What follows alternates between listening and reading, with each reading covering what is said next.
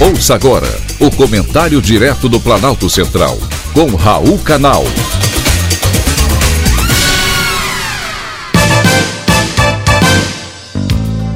Queridos ouvintes e atentos escutantes, assunto de hoje: inflação desacelera. Para os pessimistas de plantão, uma boa notícia: a inflação está cedendo e os preços começam a dar um respiro para os brasileiros. O IGP-10, Índice de Preço ao Consumidor, que mede a situação da economia brasileira, registrou 0,6% neste mês de julho, enquanto no mês passado foi de 0,74%, uma diminuição de 0,14%. Os dados foram divulgados pela Fundação Getúlio Vargas. E se você ouvinte verificar com atenção, tudo teve redução desde o transporte, o vestuário até a habitação.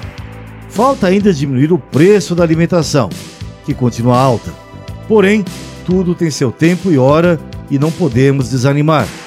Esse aumento contínuo de preços de produtos e serviços gera uma inflação que ninguém quer. Os ouvintes mais novos não conheceram o que realmente é uma inflação alta. Nos anos de 1985, quando José Sarney assumiu a presidência da República, a inflação do Brasil era de 242% ao ano, chegando a 1972% quando ele entregou o poder. Em parte por causa da moratória, que é quando o governo decide dar o calote e não pagar os juros da dívida externa brasileira. E aí, a inflação chegou com força e arrasou a economia. Por isso, quando a inflação desacelera, mesmo que seja 14 pontos percentuais, é motivo sim para comemoração. Ninguém quer voltar aos anos de inflação, que corroía os salários e deixava os pobres cada vez mais pobres.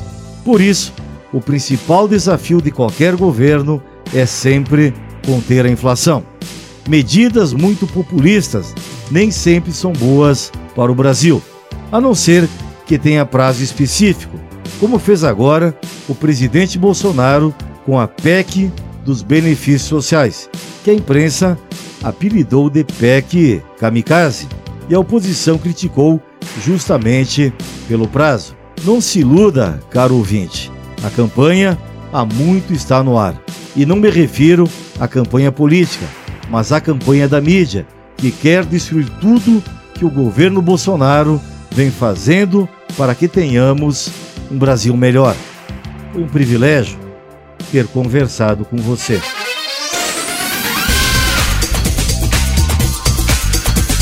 Acabamos de apresentar o Comentário Direto do Planalto Central, com Raul Canal.